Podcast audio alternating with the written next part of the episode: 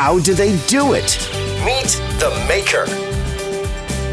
Love startups? Whether you're a fan or a disruptor yourself, you'll thrive with the trifecta of game-changing people, products, and philosophies in your earbuds.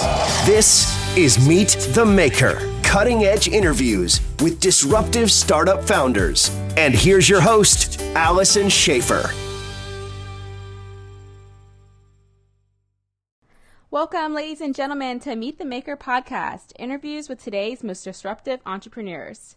Today, I have the pleasure of interviewing Tim Huang. Tim is a big data entrepreneur and senior advisor for government innovation. He currently serves as the founder and C E O of FiscalNote, using artificial intelligence and big data to deliver immediate predictive results uh, for government.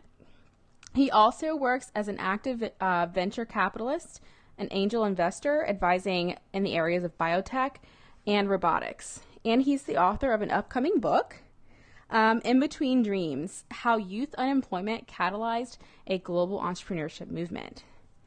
So that's all pretty exciting. I've given a cookie cutter intro from you, um, but could you tell us more about yourself? Uh, yeah, so... Uh... My name is Tim. Great to be on. Uh, I currently serve as the C E O and founder of a company called FiscalNote, a real-time government analytics platform. So to go a little bit back into the past and uh, sort of talk a little bit about my background, I uh, was one of the first field organizers for President Obama in two thousand eight, uh, scaled up a lot of their team there. Um, afterwards, uh, when I was seventeen, I ran for the Board of Education uh, in Maryland, and I won one term there, uh, served in that capacity, uh, and pushed a lot of initiatives around attendance reform, Uh, budgetary cuts and, and whatnot. Uh, afterwards, uh, went to college, uh, studied computer science over at Princeton, uh, and uh, worked pretty heavily in fraud detection algorithms for the federal government. Uh, you know, went to Harvard, studied at the business school, and uh, you know, during my time there, I was tapped to head up a policy organization in Washington called the N Y A, uh, a center-left grassroots organization, about eight hundred thousand members. I uh, led their five oh one c four and the five twenty-seven. And uh, really did a lot of work around advocacy and healthcare and unemployment insurance and education. And uh, that's really where I got the idea for FiscalNote, where as we are pushing forward a lot of different agendas uh, and issues, uh, the there are a lot of information asymmetries that I just couldn't resolve by having you know my associates or some of my staff go out and try and uh, collect information. And so uh, pretty frustrated with the situation, I went out and just built out a, a, a initial version of the product by myself. And, uh, and from there, you know, I thought that was a big opportunity and just went after it. Yes, it definitely sounds like some of your experiences um, kind of led to that discovery, um, almost on a need basis. Yeah, yeah, definitely, definitely. Very cool. Um, so that's kind of the journey on how you've gotten to where you are. But um, what are you involved in right now that's sort of the most exciting now that you've already launched uh, FiscalNote and really brought uh, built it out as a as a product? Yeah, I mean, I think I'm I'm heads down focused on, on building this company. Uh, I mean, that's sort of the uh, what I do all day in terms of thinking about uh, you know, hiring the best talent for our company, uh, building the best product, and continue to build a product roadmap for the next three to five years, and figuring out uh, where our company's going to be standing in the next, you know, uh, ten, twenty years. And I think um, you know all these challenges and questions um, are also Um, very operational in the sense that you have to build up processes and systems uh, within a company, as well as, you know, with your partners and vendors and uh, customers uh, to make sure that everyone is happy. So that's, that's pretty much what I'm working on right now. Definitely. Well, hopefully that's pretty exciting for you. yeah, yeah, it's, uh, it's stimulating. Cool. Um, so maybe you could talk a little bit more about the products um, that FiscalNote maybe has offered, is currently offering, sort of the uh, product journey for you guys. Sure. So the current flagship product that we sell is called Prophecy. Uh, Prophecy is our first foray uh, into the government information space. Basically what we do is we aggregate legislation across all fifty states and major municipalities and Congress, categorize them into about sixty different industry verticals, ranging from oil and gas, pharmaceuticals, financial services, energy, whatever you might call it, and then run an analytics layer on top of it. So things like, what are hotly debated issues in legislatures, or what is the probability uh, of a bill passing? And we created an algorithm that's about ninety-four percent accurate in terms of forecasting whether or not a bill is going to pass. And so you know, our main uh, our main customers in this regard are, you know, general counsel offices, uh, large nonprofits and trade associations, any organization really that's touched by government legislation uh, is a subscriber, a potential subscriber to our, our company and our services. Um, in about two months, we'll be launching a new product called Sonar. Um, and there's been a lot of hype around that. Mm. Uh, but Sonar is essentially our, our product that uh, does is essentially the same thing in the statutes and regulation space um, in the United States. Um, you know, later on in the product roadmap, we're planning on taking this out uh, to about two hundred different countries um, and really looking at an international perspective of how laws and regulations are changing and how those impact uh, companies in real time. That's a lofty goal there. Um, has anyone, um, I'm sure tons of people have came come to you and said, man, what a what a lofty goal here. What kind of keeps you going in that direction? Yeah, I think uh, in general, this is a, an interesting space that I'm I'm very fascinated by. So the, the traditional way of people getting information has been through uh, attorneys or very human capital intensive processes. But I think uh, the advent and the creation of uh, N L P parsing, natural language processing systems, as well as machine learning algorithms that are capable of automating a lot of these processes allows for a very big opportunity in collecting this information and delivering it to people in a very relevant manner. Um, and so traditionally, companies like Thomson Reuters, LexisNexis, um, you know, Bloomberg have, have really made a, a very big business of hiring, you know, thousands of attorneys and trying to deliver this information in a real-time fashion. But I think Um, you know, having a, an entire system of computers and algorithms do this uh, essentially changes the game. You know, what used to take four thousand attorneys, we can now do with eight engineers uh, and one attorney sitting in a room. Sounds pretty disruptive. yeah, yeah, I, I like to think so. So you've you've sort of been able to offer a more simple product than these other companies. Maybe you could explain some of the simplicity behind your product versus maybe the older conglomerates? Yeah, I, I don't think that, uh, so the simplicity I think is good, uh, particularly on the design side. Um, and so uh, one example of this is if you look at a Westlaw or if you look at traditional legal publishing tools, you have to use something called Boolean search. Uh, and so Boolean search is this very, very arcane way of typing in keywords and, and systems um, so that people try and, and, and get at the exact search that they want. Um, in the twenty-first century, Boolean search doesn't make any sense. So when you type something into Google, you don't type something, something, and something, something, minus uh, X, Y, Z, or whatever, uh, because that's just not how people work. So simplicity in this regard um, actually requires a lot more engineering to get to that point. Um, but from our perspective, you know, we've been able to build the engineering chops internally to make them, uh, make and deliver a more simple product um, that has, you know, higher capability and higher functionality. Definitely. Is that all kind of under wraps, or is that anything you could talk about? Yeah, I mean, I, I'm happy to talk about it. I mean, I think that the big um, sort of internal technologies that we've been able to leverage are building our own natural language processing parser, uh, particularly devoted to the legal space. And so um, you can't really use a, a typical N L P parser uh, from Google or from any of the big search giants, just because when you apply it to a domain-specific set, uh, it's very hard for Uh, parsers to sort of get through uh, like jargon or, or whatnot. So you have to build individual taxonomies, um, and and that takes a lot of time and effort, um, uh, in addition to a lot of like engineering and policy talent. And and so I think fundamentally, you know, our core technology has been defensible in this regard because we've been able to uh, build these parsers, um, which requires, you know, quite frankly, you know, there aren't too many companies that are out there that have both the engineering chops and the legal chops. Uh, in many cases, you know, if you go to like a law firm, you know, the attorneys sort of, you know, wave aside the I T guys and say, oh, the I T guys don't want. Um, and if you go to a company like Google, you know, the, or Yahoo or whatever the case may be, you know, the, the policy and legal guys are kind of off to the side. Um, and so merging these two cultures together and, and these two types of um, sort of skill sets together, we've been able to build a pretty strong culture at our company. I think that's actually really amazing um, because you're you're really tapping, you're right, you're really tapping into something special there. I think a lot of private companies are very government averse. Um, and I think there's something to be, to pay attention to about how you guys are able to manage both of those. Um, do you feel like there are some cultural things that you guys have had to kind of work through with that?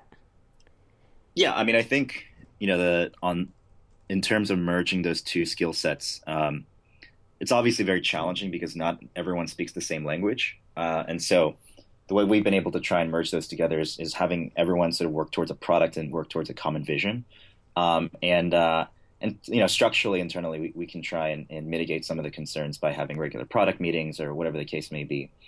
Um, in terms of, I guess, on, on more of an externally focused uh, side to the question, um, I think companies are realizing more and more that they do have to be uh, aware, at the very least, of uh, what government is doing, uh, particularly with respect to regulators and how that impacts their business. Um, and so, you know, in, in a certain regard, I think the current status quo uh, for companies is to be very reactive uh, to government legislation or regulations. Um, but the analytics tools that we provide allow companies to be a lot more uh, proactive in terms of understanding things that are coming down the pipeline and anticipating any changes um, that might uh, potentially impact the company. I think that's definitely extremely impressive. Um... I, I could go on for days about uh, what you just what you just spoke about, um, just because for my full-time job, I actually work in banking, and it def- definitely was hit pretty hard by legislation. So I think that def- uh, businesses have to learn um, to balance that um, proactive versus reactive uh, nature when dealing with, with policy. Um, but I guess we can jump back into talking about your business. Um, What do you see coming, or what is the vision for FiscalNote?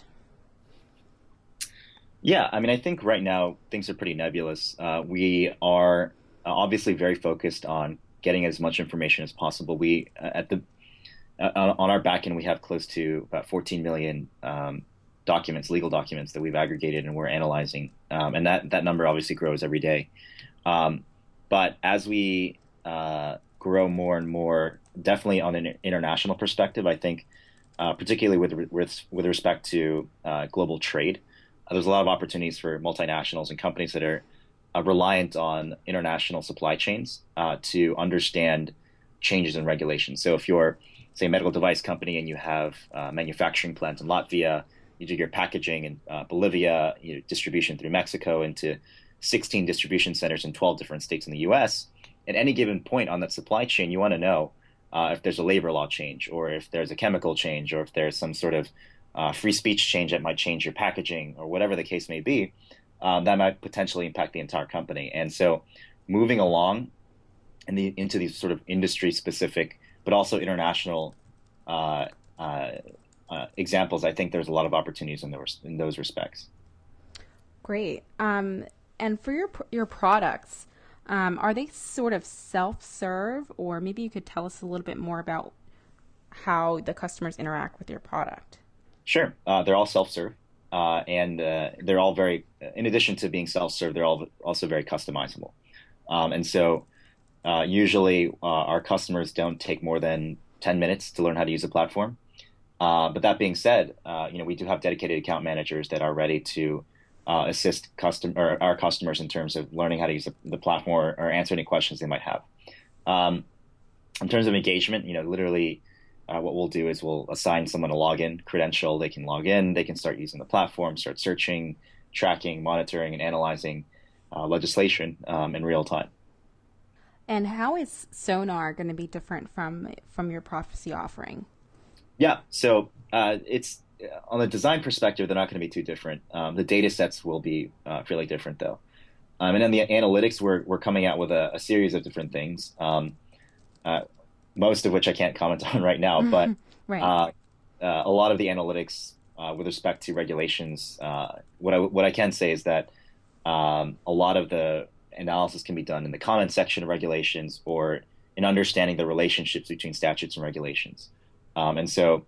Uh, in those cases, which is actually, you know, the fundamental job of a lot of paralegals or um, sort of first, second, third year associates at law firms, uh, we can start automating a lot of those processes. Very interesting. Great.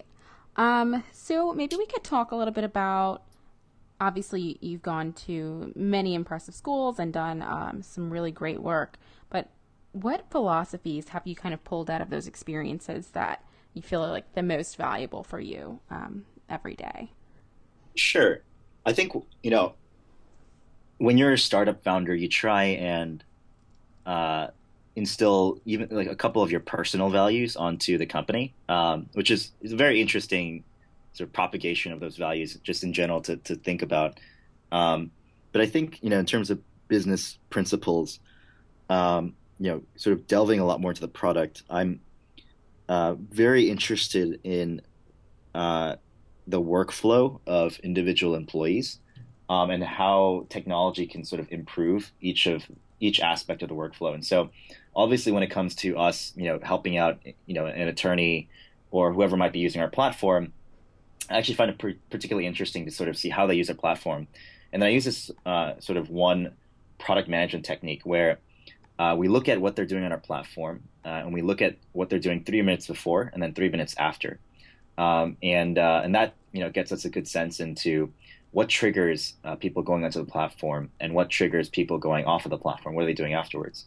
And so in one case, you know, we were looking at uh, one of our customers who kept going off our platform and, you know, entering stuff into a spreadsheet. And so we thought, okay, well, this is a pretty easy fix, right? We can actually uh, build an export function where people can just, you know, dr- click and drag these things and uh, export them into a, an Excel spreadsheet so that they instantaneously make their jobs easier. Um, so thinking about those workflow processes and how we can continue to capture more and more uh, mind share and, and more and more of that workflow through technology, I think is very interesting, because once you are able to sort of get rid of all those manual processes, then you sort of start to unlock a lot more strategic questions and operational questions that people previously just haven't had a chance to, you just had the time for.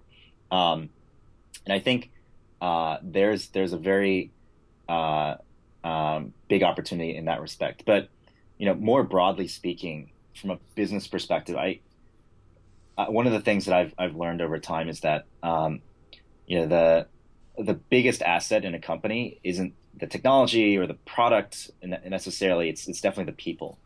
Um, and uh, I think it's very hard for people in technology to sometimes get that. But, um, you know, the, the, the I think the biggest job as an entrepreneur, as a C E O, uh, is definitely to get the right people in the company. Um, and then, you know, to have them foster the relationships within the company to make sure that um, everything's successful. Because at the end of the day, um, in my opinion, uh, an A team in a, let's say a C market, Um, will always pivot to an, an A market. Um, but if you get a, a C team in an A market, that's you're not going to necessarily do too well. Um, and so I, I think from that perspective, uh, you know, I, I spend a lot of time uh, either recruiting or training or uh, uh, thinking about how to uh, continue to sort of progress the careers of each and every one of our employees in the company.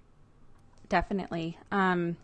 That seems to be obviously um, a hot topic right now. Um, and I, I'm sure you guys are doing a great job because your products are really, really awesome and they really reflect it. So kudos to you. Um, sort of as we wrap up, maybe you could say what is the next step or what you guys are kind of working on right now. Maybe it's the Sonar product, or is there anything that you might need Um, a community to give you more feedback on? Yeah. So, you know, on the product side, obviously Sonar is our, our, our big um, push into the regulation statute side. It will, you know, obviously there's a lot more government information out there. Uh, and so um, our goal is to continue to sort of consume more and more of that data uh, and make it more and more useful. Um, so I, uh, To be quite frank, you know, we, we're still in the process of, um, you know, developing our own product roadmap and trying to understand where that's going to develop. Um, internally, uh, I think the biggest thing for us is we're really starting to scale everything, right? So everything from scaling a sales team to a product team to engineering team. Um, and in all those regards, those are very um, hard questions for, uh, you know, first-time entrepreneur, a tech entrepreneur like myself. Um, and so I, I like to seek a lot of guidance from different people around. Um, well, thank you so much for your time. Um, maybe you could share one piece of advice and then how folks can get in touch with you. Yeah, great. Um, so one piece of advice that I would give is, uh, so to fellow entrepreneurs, I think um, one of the things that I've learned over time is that uh, in the in the course of a startup, there seems to be like five to eight um of these moments, you know, like we're screwed, it's over moments. Mm-hmm. Um, and, uh, and they happen pretty often, uh, you know, more often than you would like them to. Uh, and so the only thing that you can do at that point is uh, to, you know, sort of cut out the emotions at that point and be very rational and, and be very determined uh, to try and get to the endpoint that you want. Um, and I think this is especially important in the early stages where, you know, you have two or three people, and if one person doesn't do something, then really doesn't drive that that that position or whatever the case or whatever goal it is forward. Um, and so uh, you, you, people just have to be cognizant that it's not like a large organization, right? Like if you don't do the work, then the company doesn't move forward. Um, and uh, and being determined in, in, in that respect, I think, is very important. Um, and so, uh, you know, great being on. And if, you know, people want to reach out to me, my email is uh, tim at fiscal note dot com. And, uh, and, you know, happy to, you know, answer any questions or, uh, you know, just, you know, speak with anyone that's interested. Well, thank you so much, Tim. I have really enjoyed talking with you. Um, you're extremely fun to talk to because you're really sharp. Um, it must be that Harvard degree. Maybe. um, but as always, you can find the links to everything of value I've mentioned and Tim has mentioned on today's episode by going to meet the maker dot co on the homepage. And I will talk to you soon, Tim.